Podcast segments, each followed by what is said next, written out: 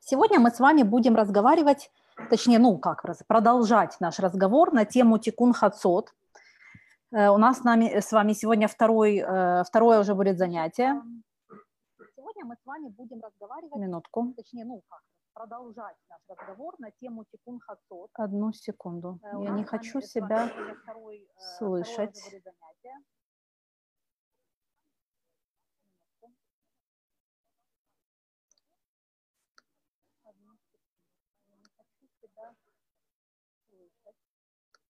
Так, это мы закроем, а это мы откроем. Вуаля. Эм, так. Сегодняшний, значит, вы знаете, да, что мы с вами провели уже один урок на тему Тикун Хацот. Почему мы это делаем сейчас? Потому что у нас, мы находимся в периоде, который называется три недели э, до девятого ава. Это очень особенное время. И мы э, в это особенное время Учимся, учимся нырять на, на определенную глубину. Это то, что от нас хотят, то, что от нас требуется. И, соответственно, наша задача научиться. Вот мы с вами и учимся. Упражнение Тикун Хацот, исправление после полуночи, не самое популярное в мире, дорогие друзья. Поэтому, и оно, скажем так, я говорила на предыдущем уроке, может быть, не совсем для начинающих. Поэтому, если вам еще страшно изучать какие-то э, такие темы, как, например, вот вы знаете, что есть три основные молитвы, да, Шахарит, Минха, Аравит э, у евреев. Э, многие считают, что этих основных молитв четыре, что есть еще молитва пос, э, полуночная, которая она исправляет э, не только мир, в котором мы находимся, но она и исправляет нас самих. Почему это так? Вы знаете, что тикун, слово, да, обозначает исправление, а хацот – хэтси. Что такое хэтси на иврите? Кто знает? Хэтси – это половина. Половина чего? Многие могут подумать, что речь идет о половине ночи, да? После полуночи, половина ночи. То, как э, я вам буду сегодня рассказывать очень много из того, чему нас учит Рав Ревсон, Йона Арье Ревсон или Ревсон Джуниор. И э, вот то, как он объяснял, э, опираясь на, я вам позже скажу, на какие источники, чтобы вам не было сразу страшно. Он объясняет так, хэц и половина. Это потому что каждый человек состо... наполовину, как ангел, наполовину, да, у него есть животное начало. Мы знаем, что люди, они этим и уникальны. У нас э, вот это вот э, средняя, у нас есть средняя линия, где, там, где находится наша свобода выбора, в какую сторону мы можем себя взять. Мы это выбираем самостоятельно. У нас есть, э, в принципе, равнозначная, равнозначный потенциал склонить себя больше в сторону э, angelic, такие более... высокой духовности, да, как ангелы, либо склонить себя в такой более к физическому уровню. И в этом находится наша половина. То есть Тикун Хацот – исправление половины. Это то место, в котором каждый человек принимает самостоятельное решение, в какую сторону он эм, преломляется.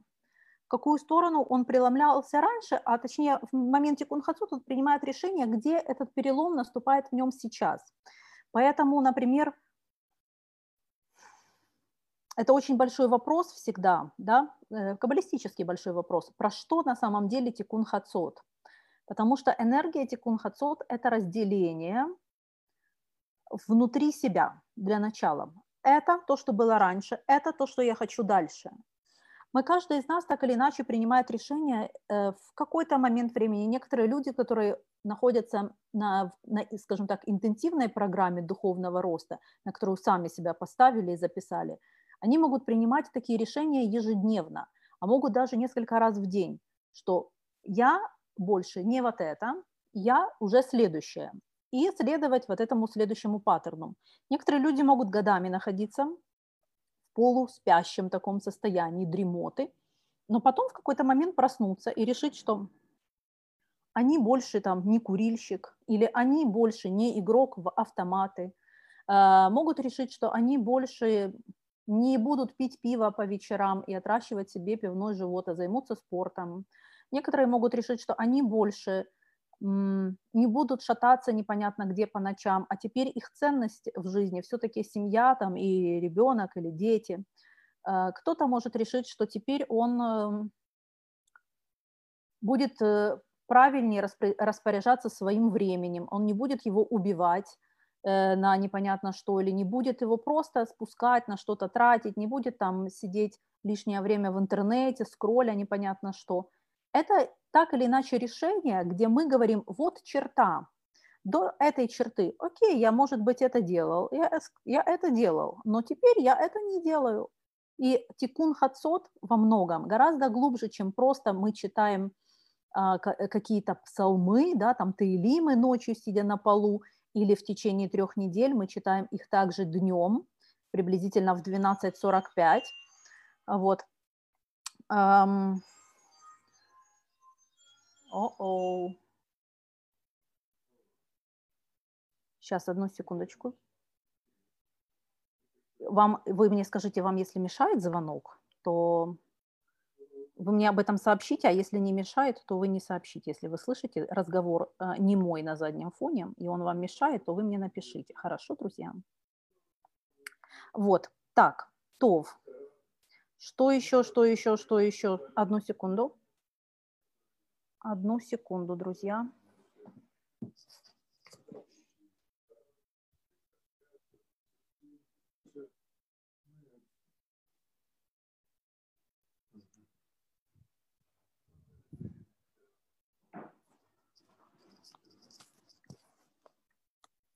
Так, я вернулась. Вы меня видите снова, друзья? Я очень рада.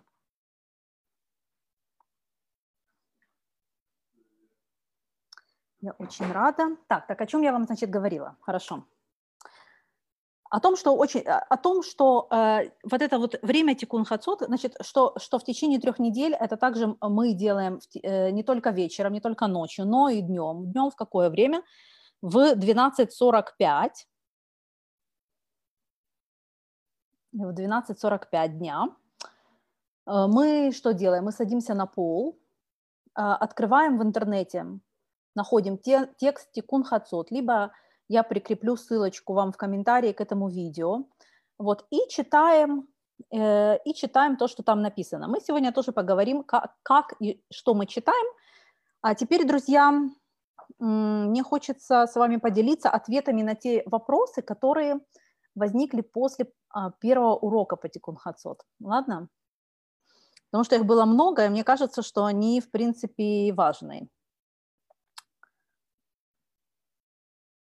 Значит, мы сказали, что, что в тикун хацот важно проснуться посередине ночи, то есть прервать э, факт сна. Вот вы уснули, э, легли спать, потом в определенный момент вы должны как бы пробудиться, проснуться и читать вот, это вот, э, вот эти вот псалмы и там еще пару, пару предложений.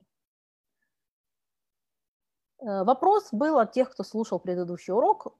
Нужно ли говорить модеани, нужно ли говорить берката шахар, то есть нужно ли говорить те брахот, которые мы говорим по утрам, когда мы просыпаемся утром? Ответ – да, нужно.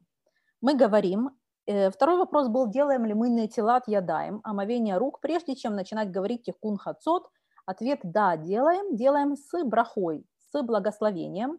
А потом, если вы после тикун хацот ложитесь спать и просыпаетесь уже, соответственно, утром, то вы делаете снова нетилат ядаим, только уже без брахи.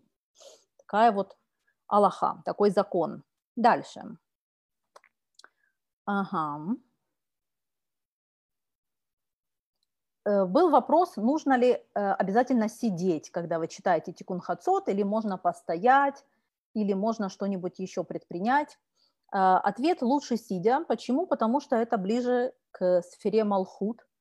И малхут – это лейтмотив, то есть мы говорим о том, что мудрецы пишут о том, что Всевышний в период трех недель он спускается с очень своего высокого-высокого положения до сферы малхут, в самый низ. Для чего? Для того, чтобы когда произойдет ну, освобождение финальное, когда произойдет финальное искупление, то есть когда мир начнет существовать не как сейчас, когда у всех есть сомнения, а что, если Бога нет вообще, а что, если, откуда мы знаем, что Он есть, почему мы вообще все это изучаем, почему мы это все делаем. То есть для нас, для нас духовность сегодня неявная, она находится в области, которая больше называется, ну, как вера, да, мы верим полной верой. То когда мы говорим про полное избавление, да, это будет означать, что величие Всевышнего, его участие в этом мире, его ежесекундная поддержка этого мира, его э, полная вовлеченность в жизнь каждого человека, она будет явная, Буд- не будет вариантов, не будет сомнений, ты будешь четко видеть, что у него с тобой есть отношения, ты часть большой системы, внутри тебя свет самого Всевышнего, ты очень сильно божественное творение, которое очень сильно влияет на всю систему мирозданий. И от твоих выборов в жизни, от твоих действий зависит многое, не абстрактно уже, а вполне конкретно видимо. Ты будешь видеть эм, не только евреи, все народы, э, написано о том, что они увидят Царство Всевышнего, и мы, конечно, хотим этот момент приблизить. И что еще приятное, да, что Царство Всевышнего, то есть когда реальное будет раскрытие этого света в большом количестве, э, перестанут существовать вещи, которые, к которым мы привыкли, но которые связаны с большим страданием. Такие как болезни, такие как войны. Этого просто не будет, потому что когда раскрывается большой свет Всевышнего, то вот для этих негативных вещей их, им нет места. Тов, значит, и поскольку Всевышний спускается в самые низкие места для того, чтобы и оттуда их поднять, да, и, и туда принести свет, и их возвысить, мы садимся тоже как можно ниже, то есть на пол, для того, чтобы оказаться там же, где Всевышний, не выше, чем Он, не, там же, где и Он. Мы всегда хотим себя брать в жизни ближе к Нему. Наш, у нас такое упражнение – брать себя ближе к Нему через более достойные поступки, через более позитивный взгляд на самих себя, на окружающих людей, через исполнение мицвот, через изучение Торы. Ну, вы это все уже, наверное, знаете. Дальше. Нужно ли читать Тикун Хацот на шаббат? У вас, кстати, друзья, если параллельно будут появляться еще вопросы, вы их можете мне написать. Я, если буду знать ответ, я отвечу. Так вот, нужно ли читать Тикун Хацот на шаббат? Ответ – нет, не нужен. Все, шаббат – это уже парадайз, мы ничего не исправляем, мы себя не исправляем, мы этот мир не исправляем. В шаббат все уже как есть, мы должны э, приходить в шаббат с ощущением, что уже все доделано. Вот, э, когда он заканчивается, начинать заново. Хорошо? Теперь дальше. Про нантилат я вам сказала. Вот, а на предыдущем уроке, то есть в Тикун Хацот, часть первая, я вам говорила версию, в которой обязательным было прервать прервать сон. Мой рав сказал, что это, с одной стороны, очень важно, однако э, это мало. То есть если, допустим, вы по какой-то причине не спали, и вот уже двенадцать, час, два, три, пожалуйста, не освобождайте себя от чтения Тикун Хацот. То есть если вы не прерывали сон, если вы и не ложились, все равно двенадцать ночи, час, два, три, э, даже если вы бодрствовали и бодрствуете, пожалуйста, возьмите какое-то время, возьмите десять минут для того, чтобы сделать Тикун Хацот, сядьте на пол, особенно в период трех недель. Это очень-очень важно. Что еще? Что еще?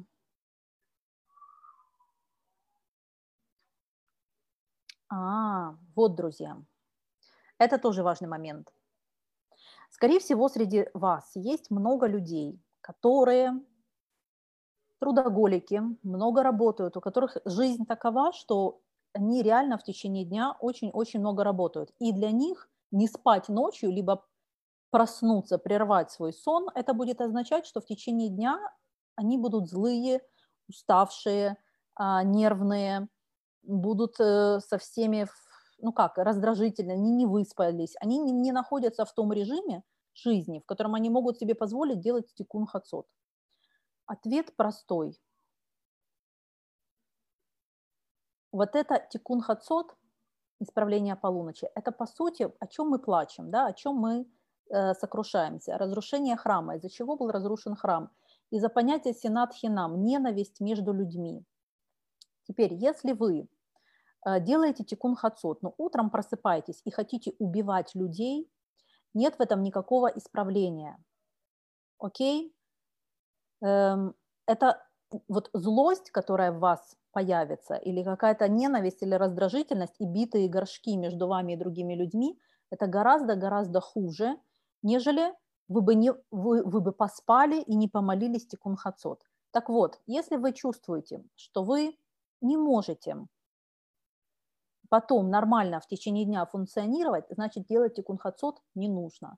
Только при условии, что вы потом в течение дня...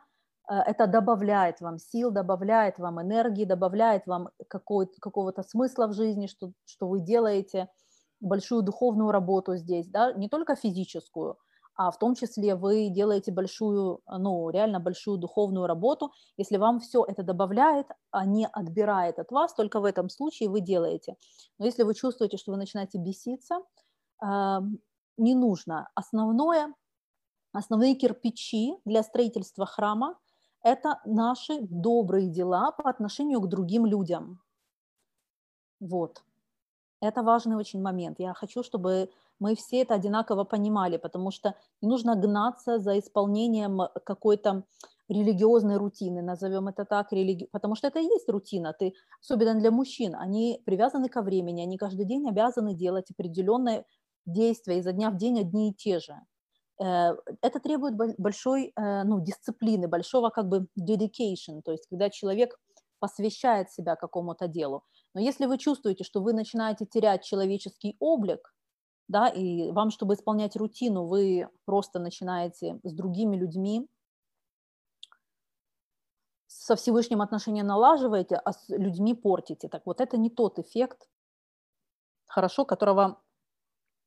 к которому надо стремиться, это наоборот. Нужно себя всячески возвращать на, обратно на правильный трек, ослабить где-то. Значит, не нужно вам делать так много. Значит, ваш шкли, ваш сосуд еще не выдерживает того количества света, которое вы хотите спустить. Дорастете, начнете. Тов. Эм... Здесь же, когда объясняют эту концепцию, ну вот можно привести в пример, многие знают, да, про последний Любавический Ребе, последний Ребе, э, такой из самых известных Хабада. Он э, каждый день э, обучал своих там людей, да, прихожан, давал уроки, он начинал в восемь вечера, своих учеников обучал, начинал в восемь вечера, потом они перерывались на маариф, и дальше они продолжали учиться там всю ночь. И что интересно, что... Ребе, он не прерывался на тикун хацот. Почему? Он продолжал, он продолжал говорить, продолжал обучение, потому что считал, что гораздо важнее сделать, ну, гораздо важнее продолжать говорить с людьми, что гораздо важнее продолжать вот этот ехидут, быть, быть эм, продолжать вливать вот в людей свет, продолжать с ними взаимодействовать, продолжать разбирать какие-то вопросы, их, которые касаются их конкретной жизни, то есть инвестировать в людей. Но что он делал во время тикун хацот? Там приходил, например, час ночи, да, там двенадцать сорок пять, час. Что он делал? Он всегда говорил что-то про Иерусалим. Как-то связ... как-то подводил какую-то историю или что-то связанное с Иерусалимом, потому что Иерусалим – это то место духов... та духовная платформа, на которой, с которой и происходит наш рост, с которой происходят все духовные изменения в этом мире. Это платформа, на которую духовность спускается сверху вниз, дальше с нее распространяется кругами, расходится, как от камня на воде духовность, да, на весь остальной мир. И то же самое, когда э, духовная энергия возвращается, она возвращается в Иерусалим. Ваши молитвы, где бы вы ни находились, они сначала идут в Иерусалим. Они не пуляются сразу в небо, не возвращаются на платформу для духовности, и отсюда столбом поднимаются наверх.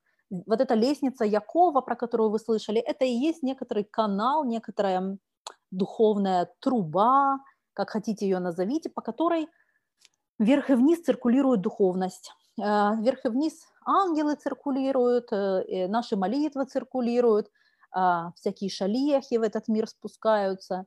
В общем, духовность обитает в Иерусалиме. Соответственно, если мы хотим, говорим об исправлении мира, мы говорим про Иерусалим, мы говорим про то место, про ту пуповину, через которую этот мир привязан к более высшим мирам, да, к, привязан к самому Всевышнему, через ту пуповину, через которую мы по, по, как бы получаем питание в этот мир, да, через которую мы как ребенок существуем в нашем вот этом вот микромире, потому что ребенок в утробе матери, он тоже может думать, что он один, и матери вообще никакой нет, потому что все, что он видит вокруг себя, это вот стенки. Иногда люди так и живут, они вот видят вокруг себя квартиру, не знаю, город, вот планету, они там со спутника им даже показали, Google Maps, и вот им кажется, что ну вот оно, и вот это и все, что есть. Но есть некоторая мать, да, има, есть, есть, есть Всевышний, внутри которого мы находимся, который с нами определенным образом взаимодействует. Так, с этим понятно. Дайте я быстро посмотрю, если у вас какие-то вопросы.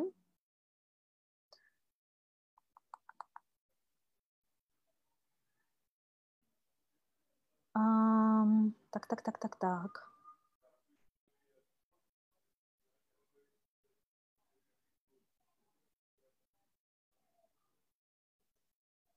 Есть ли какие-то вопросы?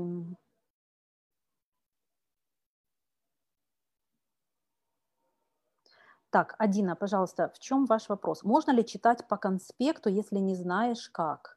Читать по конспекту, что можно ли говорить тикун хацот, читая как бы по конспекту, в этом вопрос. Если в этом, то, ну, конечно, никто не знает, ну, как бы, может, кто каждый день. Смотрите, я знаю людей в Иерусалиме, которые, естественно, читают каждый день тикун хацот. И э, это, не, это люди очень высокого уровня, нет требования к каждому человеку это делать. Но в эти три недели, которые происходят сейчас, будет очень хорошо, если вы хотя бы один раз, а еще лучше два. Ну, как у вас получится? Ну, если получится три, сделайте эту практику, попробуйте это, потому что это очень-очень сильно. В чем еще вопрос? Так, uh, у меня в Сидуре написано, что женщины не читают тикун хацот. Это рекомендация или действительно не надо читать? Ответ на этот вопрос я объясняла в предыдущем уроке.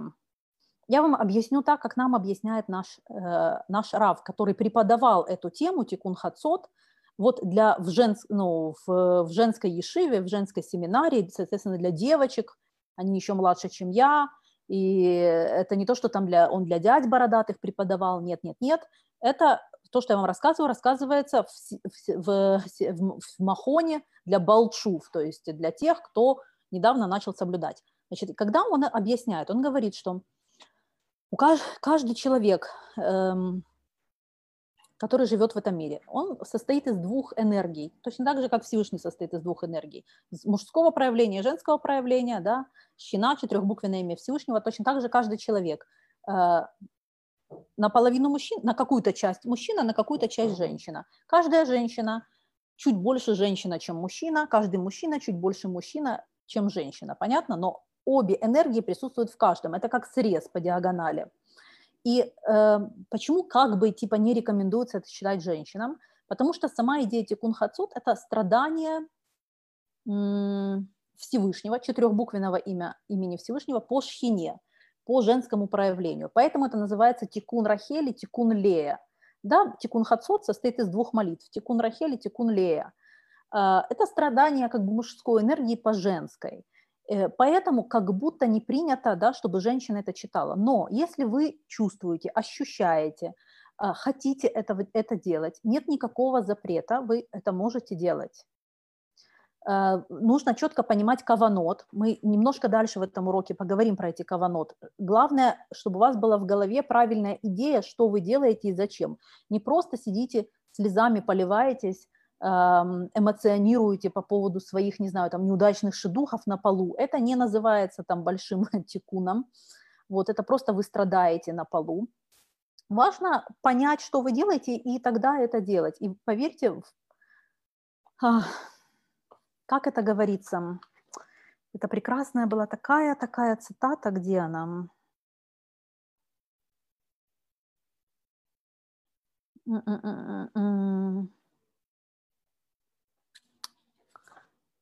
Так, вот она. Есть такой, такая книга, которая наз, называется «Танат Элиягу». Это книга, в которой Элиягу Анави учит нас то, что он слышал, то, что он понял от самого Всевышнего. Что написано в Танат Элиягу? Что каждый, каждый человек может достать... достигнуть уровня, который называется Руаха Кодеш. А дальше он расшифровывает слово «каждый человек».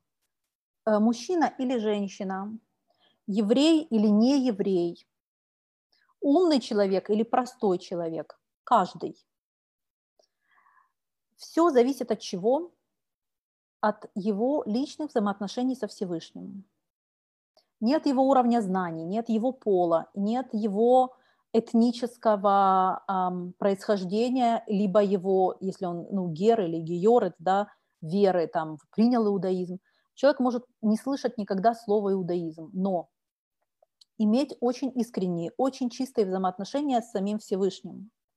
Тогда, согласно пророку Элиягу, то есть вообще, ну, вообще, э, это такой человек может удостоиться Руаха Кодеш. И говорит он дальше, что prophecy – это, как это по-русски, пророчество. Это не еврейская вещь, это не, не еврейская вещь, это атрибут души. Люди, у которых, которые могут в своем ви, в, при жизни, в своем видении достичь уровня пророчества, это, это, не, это не индикатор еврейскости или не индикатор мужественности или женственности, или... Это индикатор развития души, развития взаимоотношений с, между своей душой и источником этой души. И если мы будем работать над этими взаимоотношениями, поверьте, э, мы можем достичь действительно больших результатов. Поэтому вот, я надеюсь, я ответила вам на вопрос. Так, дальше. Ханна, если в момент чтения э, текут слезы ручьем, что с этим делать? Это очень хорошо. Это лучшее, что может быть из всего, потому что это одна из задач Тикун Хацот, чтобы текли слезы ручьем. Э, гораздо сложнее тем, у кого они не текут, потому что было бы хорошо, чтобы они потекли.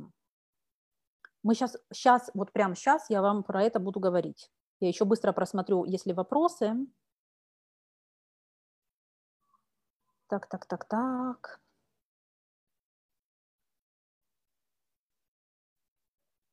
Я не еврейка, вот вопрос, но молилась сегодня и очень хорошо. Можно мне так делать, скажите, пожалуйста? Конечно, можно. Молитесь на здоровье. Э, друзья, есть идея такая, знаете, летает в воздухе, о том, что как будто бы вот э, есть евреи, есть Всевышний, как будто бы евреи Бога приватизировали себе, и, и все. И ни у кого больше нет к нему доступа.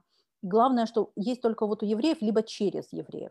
Вы должны знать, что это не, ну, это, это не так. Хорошо? Каждый, кто существует в этом мире, существует потому, что внутри него есть эм, божественная искра, к которой у него есть доступ прямой, у него есть прямая связь со Всевышним. Именно поэтому у евреев нет темы э, покаяния в грехах к, к какому-нибудь другому человеку, потому что ты такой же другой человек, как и все остальные. Поэтому иди и сам свои вопросы решай, и нечего, чтобы за тебя там кто-то словечко за, за, за, замолвил, что-то тебе отпускал. Что-то тебе отпустить может только сам Всевышний, для этого делается ведуй, ты выписываешь все свои ошибки на листик, потом с листика ты зачитываешь Всевышнему все свои профтыки, все свои проблемы и просишь его решить. А те вопросы, которые эм, тебе нужно закрыть с другими людьми, ты идешь и сам их закрываешь. Кого-то обидел, идешь, просишь прощения. У кого-то украл, идешь, возвращаешь на пятую часть больше, чем взял. И снова просишь прощения. Кого-то предал, идешь, э, устанавливаешь обратно с ним хорошие взаимоотношения, пытаешься, делаешь, бьешь себя пяткой в грудь, говоришь, что больше так делать не будешь, умоляешь о прощении. Э, не знаю, еще как, про кого-то сказал что-то плохое, идешь, говоришь про него же что-то теперь хорошее много раз. То есть исправляешь то, что ты испортил, разломал, отстраиваешь обратно. Нет больше никакого пути. Но почему это так работает? Потому что это все в рамках возможностей каждого из нас. Хорошо? Теперь вот что. Эм, теперь вот что. Значит, Рав Ревсон говорит, how to elevate time, то есть как возвысить, поднять, условно, время. То есть время, вот три недели, период, в котором мы сейчас находимся, использовать его максимум для, своего, для раскрытия своего потенциала. На одном из прошлых моих уроков мы говорили а, от, про трилогию глав в Торе. Это Корах, Хукат и Балак. И э, мы спрашивали, что общего у этих трех глав, и говорили, что буква Куф, которая путешествует в слове Корах, она первая, Хукат глава, она посередине, и Балак, она в конце. Значит, Куф, мы говорили, это сто гематрия, и сто обозначает что-то всегда за пределами обычной системы. То есть нам это намекает на то, что вот эти, в этих трех главах их нужно изучать в некотором запредельном, не, не в рамках вот реальности, в которой, которую мы видим, а это про, про нечто запредельное. Это про нечто, связанное с Машиахом, со, со временем, которое будет в будущем. И м- глава Пинхас – это как бы апогей, который, это глава, которая всегда читается перед э, месяцем Ав. И вот эта глава, которая, э, в которой как раз говорится Элиягу Анави, что Пинхас, э, Раши пишет, да, что Пинхас и Элиягу Анави это одно и то же. Короче, короче, короче. Это все погружает нас в тему, связанную с Машиахом. А это обозначает, друзья, что период трех недель далеко не плохой, как принято о нем думать, а очень даже хороший. И этот период, который начинается с семнадцатого Тамуза. семнадцать, да, это Юдзайн, пишется Юдзайн, э, гематрия слова Тов. Тов, хорошо. Да, то есть это дни, которые на самом деле хорошие, это дни Геулы. И если вы посчитаете количество э, праздников в еврейском календаре, которые перечислены в Торе, включая Рош-Ходеш, то есть и включая Шаббат, то есть Шаббат один день, там Рош-Ходеш один день, Суккот, Песах, Шавуот, Рош ха-Шана, вы все это просуммируете, у вас получится двадцать один день очень высокой энергии, но есть еще двадцать один день, который когда происходит, это три недели между семнадцатым Тамуза и девятым Ава. Это энергия супервысокая. Дальше, что мы знаем про двадцать один? двадцать один – это гематрия одного из имени Всевышнего, которая пишется как Алеф, Вегей, Веюд, Вегей.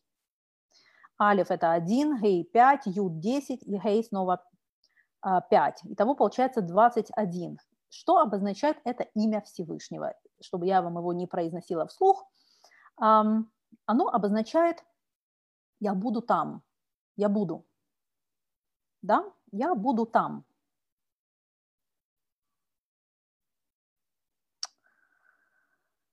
Речь идет про энергию, к которой мы, мы стараемся присоединиться, и эта энергия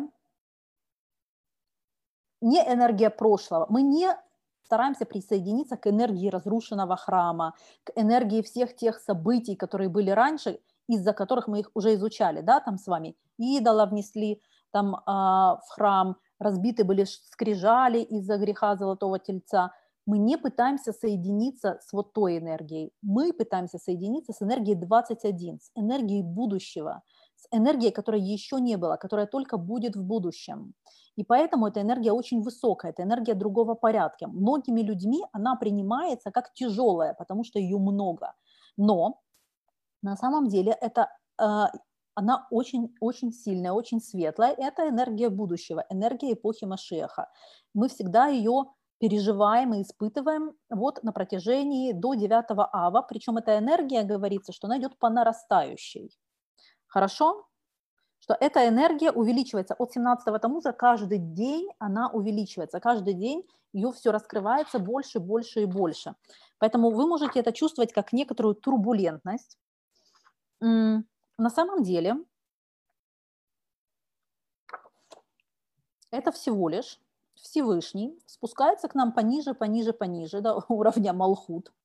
И мы это начинаем ощущать. И, кстати, когда мы читаем Тикун Хацот, мы, э, мы знаем и понимаем о том, что мы сидим, допустим, и плачем, а Всевышний сидит и плачет напротив нас. Мы сидим и плачем вдвоем, как, э, как мы, как ребенок, который, э, у которого, который страдает, у него что-то болит, и Всевышний как отец, который страдает, потому что страдает его ребенок. И вот это вот наше общее коммунальное страдание, оно развивает особый уровень близости. И этот уровень близости – это то, чего Всевышний реально хочет от нас в эти три недели. Потому что задают мудрецы вопрос, реально, вот реальнейший вопрос, что хочет Всевышний на протяжении трех недель? Как бы вы ответили на этот вопрос? Что хочет Всевышний на протяжении этих трех недель? Что он от нас хочет? Ответ следующий, что он хочет услышать от нас, как сильно нам нужно, как сильно мы хотим вот этого финального избавления, как сильно мы хотим финального раскрытия, как сильно мы хотим уже, чтобы все было, как бы наступила вот эта эпоха искупления всего, как мы, как сильно на самом деле мы внутренне этого желаем.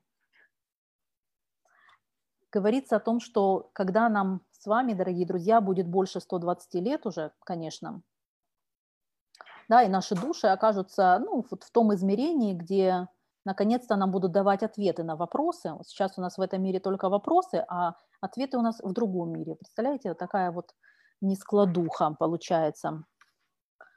То второй вопрос, который нам зададут, будет такой. Будет цепита ли Ишуа, то есть, другими словами, ждал ли ты освобождения?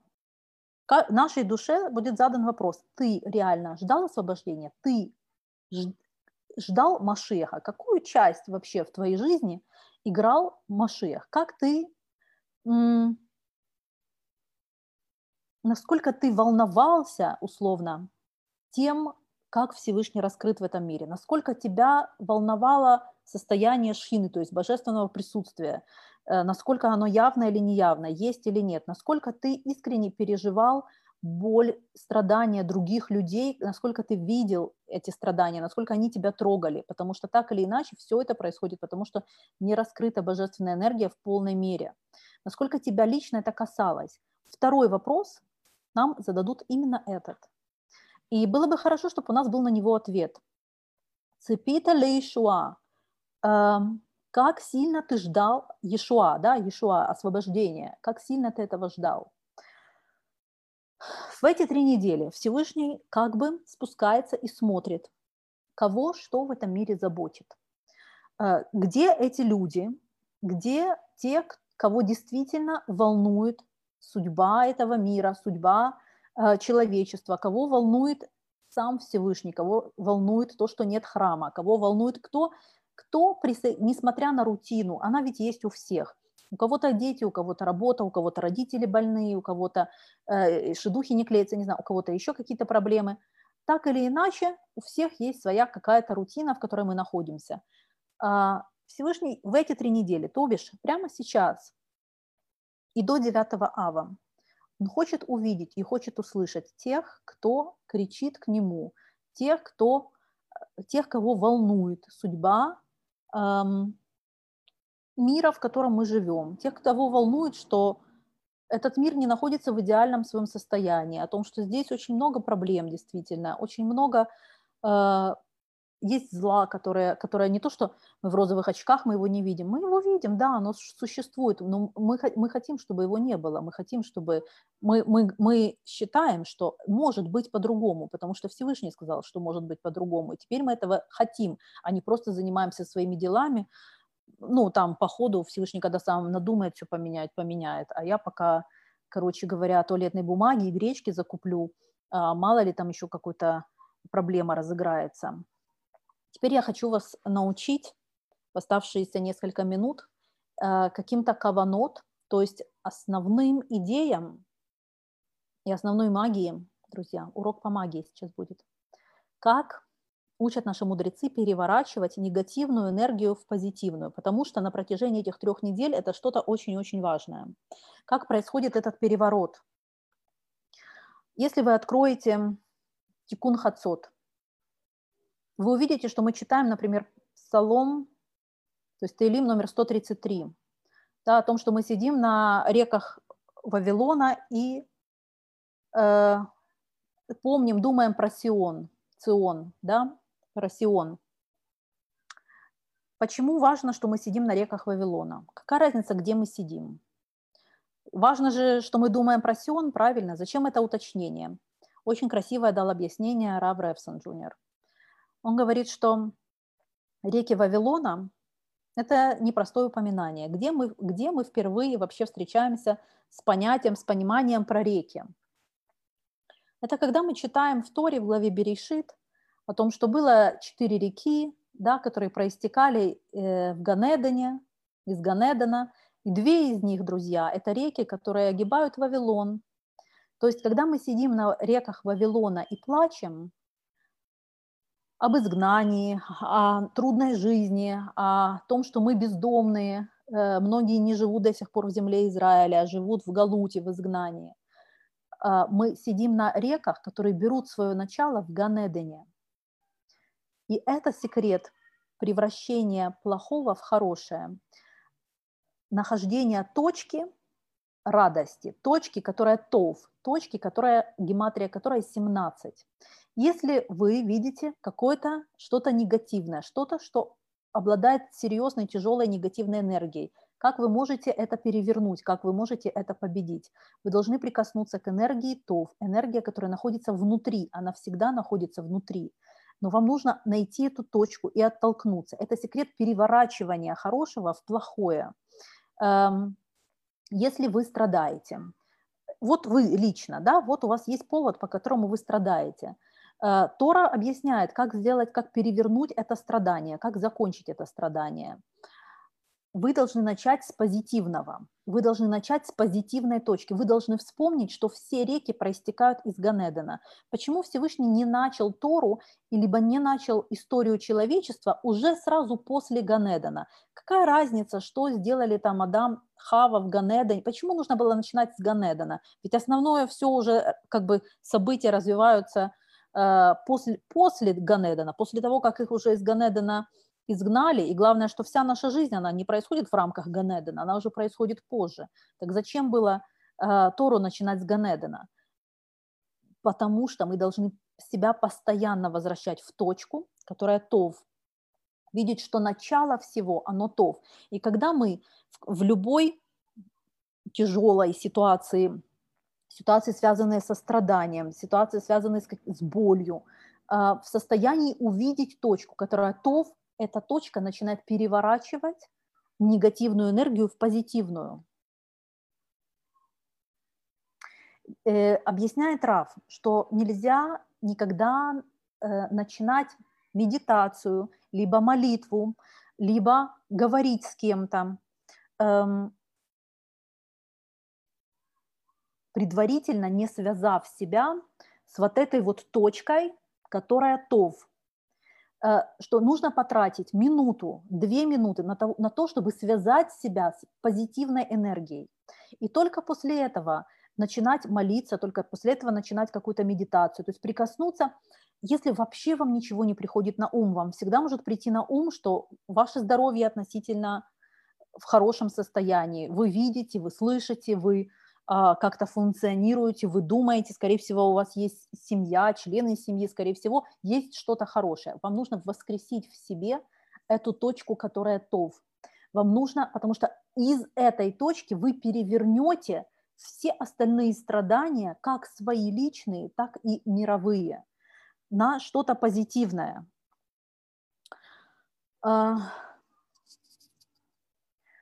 Механизм такой.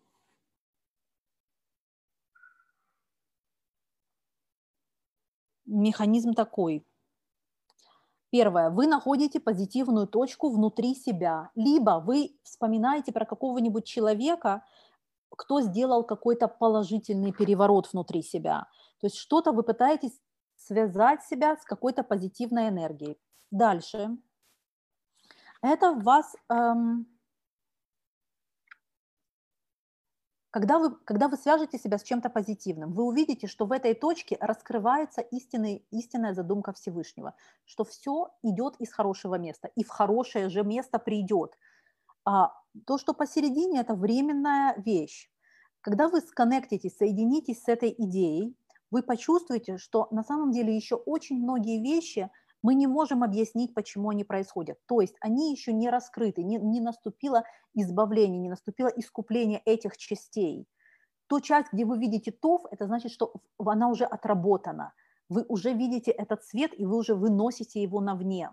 Если вы не можете раскрыть в чем-то свет, это значит, что это еще не наступило в этой части искупления. Это то, что требует искупления. И тогда у вас потекут слезы, потому что вы будете видеть, как много в мире того, что еще не раскрыто, в чем Всевышний не раскрыт, потому что он существует во всем. Если мы видим это как зло, это значит, что мы не перевернули, мы еще не докопали до точки, которая тов. Окей? И вы увидите, как много в этом мире нераскрытости Всевышнего, и от этого вам станет горько, и обидно за него, и обидно за всех нас, и обидно за тех людей, которые вынуждены страдать, потому что эта энергия еще не раскрыта, которые, для которых это страдание не абстрактное, а очень реальное, касающееся их лично, их семьи, и дорогих людей для них. И от этого потекут слез, слезы. И но это будут слезы неразрушительной силы, это будут слезы не депрессии, это будут слезы о том, что, чтобы поскорее наступил момент, когда свет, который пока что находится внутри, просияет сквозь, и все негативное перевернется обратно в позитивное. И это наступит полное-полное как бы избавление, искупление. Это, это слезы совершенно другого качества. Это не слезы, потому что мне себя жалко, или не слезы, потому что птичку жалко. Это слезы от несовершенства, которое я вижу вокруг себя, но это слезы надежды.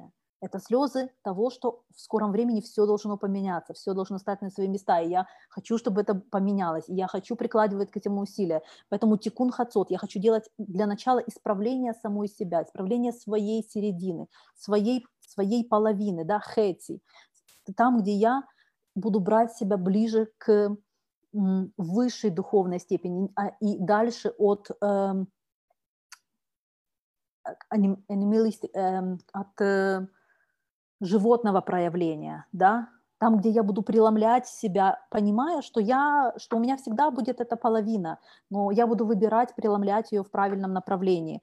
И буду делать тикун хацот, да, буду стараться, может, не каждый день, может, для женщин. Мужчины должны стараться это делать каждый день, потому что э, в этом и есть их духовная работа в этом мире. Не только строить дом, не только садить дерево, не только работать своими руками, э, не только любить жену там, и учиться у своего рава. Есть вещи, где... которые находятся на уровне вашей личной связи со Всевышним, того, как ваша душа с ним взаимодействует, как ваша душа чувствует его. Потому что он нас чувствует. Он, как мы, как, как наша душа откликается, как, что он значит для, для нас, что он значит, как бы, на, где внутри нас вот эта вот точка, где мы очень тесно находимся в тесных, любящих с ним взаимоотношениях. Вот. И поэтому на этой мажорной ноте э, нужно тут еще только добавить, что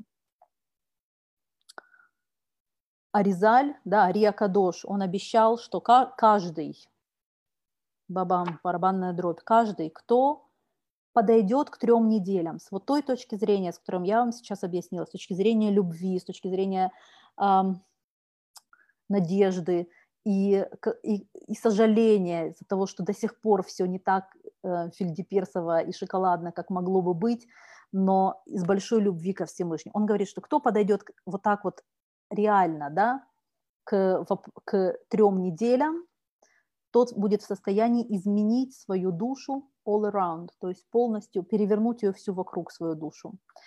Э, без рат Ашем, чтобы мы удостоились... увидеть скорейший приход Машиаха, раскрытие Всевышнего в этом мире, и чтобы у нас были духовные силы и здоровье на то, чтобы работать в этом мире, совершать здесь хорошие дела, строить храм. Вы уже поняли, он состоит, кирпичи для храма – это добрые дела по отношению к другим людям. Вот, и безрат Ашем, чтобы мы в скором времени удостоились полной геулы. Всем хорошей недели, друзья. Спасибо большое, что учились вместе со мной. И до встречи завтра в восемь вечера. Всем пока.